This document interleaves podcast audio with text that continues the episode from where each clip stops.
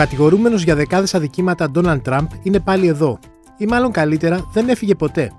Γιατί όμως οι Αμερικάνοι θέλουν να τον κάνουν πάλι πρόεδρό τους; Είμαι ο Σταύρος Διοσκουρίδης και ακούτε το Explainer, το podcast του News 24 Κάντε γραφή για να μας βρίσκετε στο Spotify, Stable και Google Podcast. Σημερινός καλεσμένος είναι ο αρχισυντάκτης του News 24 ο Παντελής Πετράκης. Γεια σου Παντελή. Καλησπέρα Σταύρο. Θα συζητήσουμε για την ολική επαναφορά του Ντόναλτ Τραμπ στην αμερικάνικη πολιτική σκηνή. Ο, ο πρώην Αμερικάνος πρόεδρος κέρδισε χαρακτηριστικά στην πρώτη ας πούμε, εκλογική μάχη της προκριματικής περίοδου των Ρεπουμπλικάνων στην Αϊόβα με σχεδόν πήρε μόνος όσο πήραν οι δύο αντίπαλοι του οι, που ήταν στη δεύτερη και τρίτη θέση με 51% και δείχνει πλέον ότι επιστρέφει ολοκληρωτικά και ότι δεν είναι μόνο το απόλυτο φαβορή για τους Ρεπουμπλικάνους, είναι το απόλυτο φαβορή και για την Προεδρία των ΗΠΑ. Κοίτα, έτσι δείχνουν ε, τα πράγματα. Αν και δεν θα ήταν ακριβώς έτσι πριν από δύο χρόνια ή δύο-τρία χρόνια όταν είχαμε το περιστατικό στο, με την εισβολή στο Κογκρέσο στην 6 Ιανουαρίου και όσα ακολούθησαν μετά με την απόπειρα αυτή του Τραμπ να ανατρέψει το εκλογικό αποτέλεσμα. Δεν είναι ένα σκηνικό που θα το φανταζόμασταν εννοώ. Όμως, όπως είπες εσύ, εδώ είναι. Διεκδικεί την Προεδρία και πάλι. Κατάφερε να πετύχει μια ευρεία νίκη με 30%, 30 μονάδες διαφορά από τον δεύτερο, τον Ρόντε Σάντι στην Αϊόβα. Επομένως, με κάποιο τρόπο ο Τραμπ επέστρεψε. Έχουμε καταλάβει γιατί τον θέλουν πάλι. Κοίτα, ε, υπάρχουν πολλοί λόγοι για αυτό.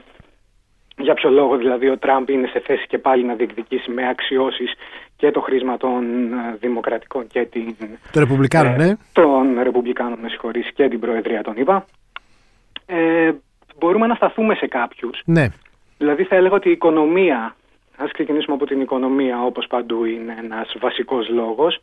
Έχουμε μια προεδρία του Τζο Μπάιντεν που επέρεται για την μείωση της ανεργίας και έχει πετύχει μεγάλη μείωση της ανεργίας. Ε, είναι γύρω στο 3, κάτι αυτή την περίοδο. Ένα Πολύ χαμηλό ποσοστό. Ιστορικά χαμηλό θα λέγαμε, ναι. Ε, και έχει καταφέρει επίσης να μειώσει και τον πληθωρισμό που είχε εκτιναχθεί στο 9% ιστορικά υψηλό σε αυτή την περίπτωση το 2022. Ωστόσο αυτές οι επιτυχίες στους αριθμούς δεν αντικατοπτρίζονται στην καθημερινότητα των πολιτών. Γιατί προκειμένου να επιτευχθεί αυτή η μείωση του πληθωρισμού είχαμε μια αύξηση των επιτοκίων το οποίο σημαίνει υψηλότερο κόστος δανεισμού για τα νοικοκυριά που τα νοικοκυριά στη ΣΥΠΑ, σε μεγαλύτερο βαθμό ακόμη και από τα νοικοκυριά στην Ελλάδα ας πούμε, είναι χρεωμένα σε δάνεια, δάνεια για κολέγια, δάνεια για σπίτι, δάνεια για αυτοκίνητο. Επομένως στην καθημερινότητά τους αυτή τη βελτίωση των, των στατιστικών, τη βελτίωση των στοιχείων που επικαλείται ο Τζο Μπάιντεν δεν την βλέπουν οι Αμερικάνοι πολίτες. Ενώ ήταν, θεωρούν ότι κυρίως οι ψηφοφόροι του Τραμπ τόσο άμεσα αυτό θεωρούν ότι τα πηγαίνανε πολύ καλύτερα με τον προηγούμενο πρόεδρο. Ε, και ε.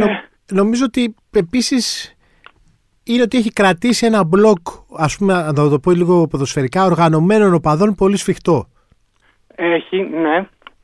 Δηλαδή... Ε, ισχύει αυτό. Είναι οι, αυτοί που στηρίξανε τον Τραμπ. Βέβαια, εδώ παίζει μεγάλο ρόλο, διαβάζοντας αναλύσεις, θα δεις ότι παίζει πολύ μεγάλο ρόλο στη ΣΥΠΑ, κυρίως στη ΣΥΠΑ αυτή την περίοδο, η ταύτιση με ένα κόμμα. Ναι.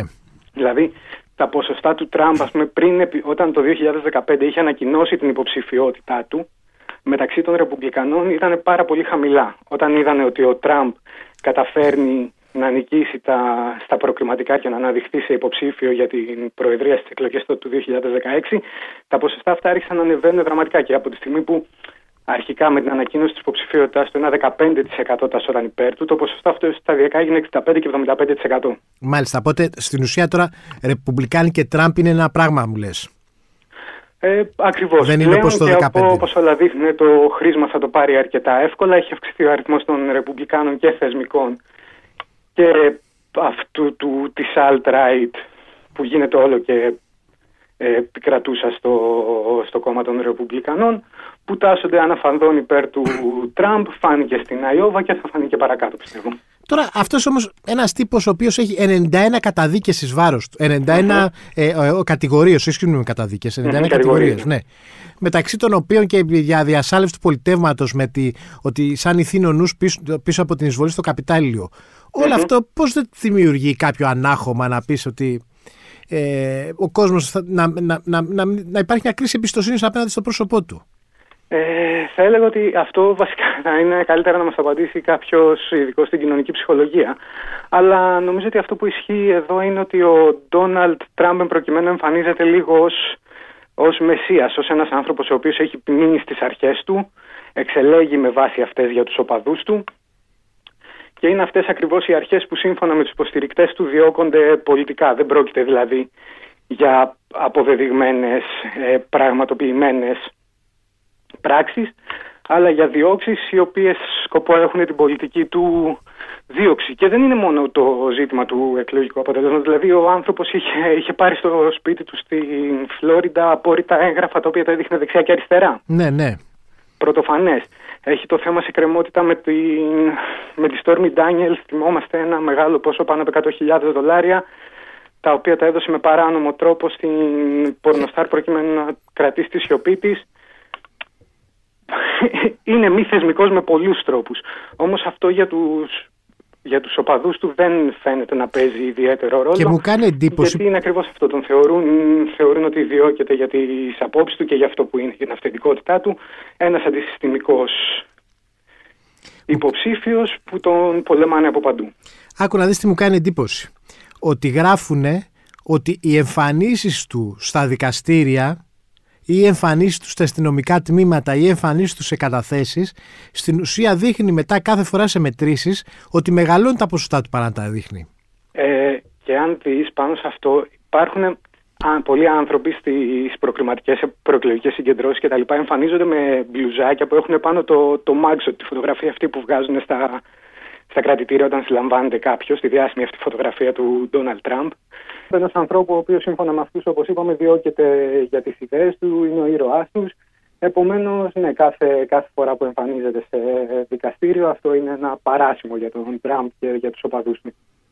Πάντως, από την άλλη, για να κλείσουμε, ο Biden δεν δείχνει να ανησυχεί και πολύ. Δηλαδή, μήπως ζούμε και σε μια ε, πώς να το πω, επειδή έχουμε περάσει όλη αυτή την εμπειρία και συνήθως θεωρούμε ότι και κερδίζουν τα άκρα σε αυτές τις περιπτώσεις, μήπως είναι και λίγο, έχουμε και μια τρομολαγνία απέναντι στον Τραμπ; Μήπως δηλαδή δεν είναι τόσο Μήπως, δεν, μήπως αυτά τα γκάλωπα ακόμα είναι πολύ νωρίς για να ξέρουμε μήπως δεν είναι τα δείγματα ok, μήπως ο Biden ακόμα δεν έχει μπει σε προεκλογική εκστρατεία να δούμε τι θα πει, μήπως το Δημοκρατικό Κόμμα δεν έχει κινηθεί. Πολλά υπάρχουν εκατοντάδες μήπως που μπορούμε να βάλουμε στη σειρά. Ισχύει καλά μέχρι να γίνουν οι εκλογές της 5 Νοεμβρίου. Έτσι κι αλλιώς όλα είναι ανοιχτά. Τα προκριματικά για τους δημοκρατικούς θα ξεκινήσουν τον Φεβρουάριο. Επομένως είναι πολύ νωρίς για να προεξοφλήσουμε οτιδήποτε. Έτσι. Από την άλλη, ο Biden αυτή τη στιγμή είναι ένας εν ενεργεία πρόεδρος.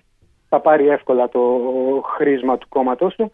Επομένως, περιμένουμε να, να φτάσουμε στην κίνηση των διαδικασιών στα συνέδρια Ρεπουμπλικανών και δημοκρατικών αντίστοιχα που θα μας οδηγήσουν με τη σειρά τους στις εκλογές. Αν ο Biden είναι ήρεμος ή όχι, αυτό δεν, δεν μπορούμε να το ξέρουμε.